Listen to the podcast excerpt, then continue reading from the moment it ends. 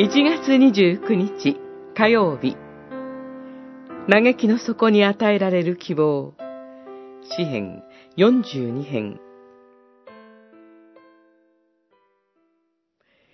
なぜうなだれるのか私の魂よなぜうめくのか神を待ち望め。私はなお告白しよう。三顔こそ私の救いと。私の神よ。42編、12節今日の詩篇は、魂の洞窟が聞こえてくるような嘆きの詩です。詩人は、エルサレム神殿で奉仕する者の一人でした。しかし、何らかの理由で、ヘルモンというイスラエル北の果てまで連れてこられ、囚われの身になりました。その姿は、かつての神殿奉仕者の輝きや誇りはなく、嘆きとあざけりにまみれています。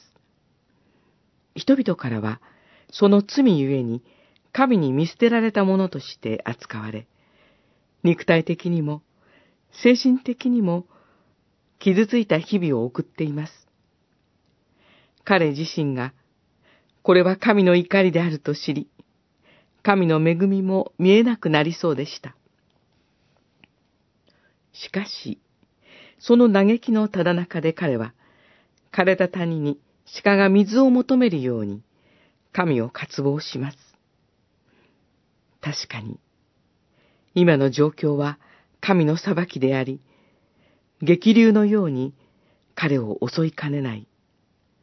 しかし、神は彼の救いの岩として共におられ、たとえ彼のうちに希望がなくとも、彼の希望はいつも神にあって失われない。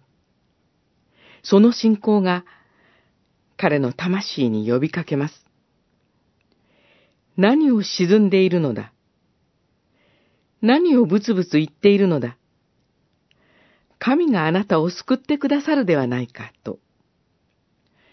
三顔こそ私の救い、私の神よ。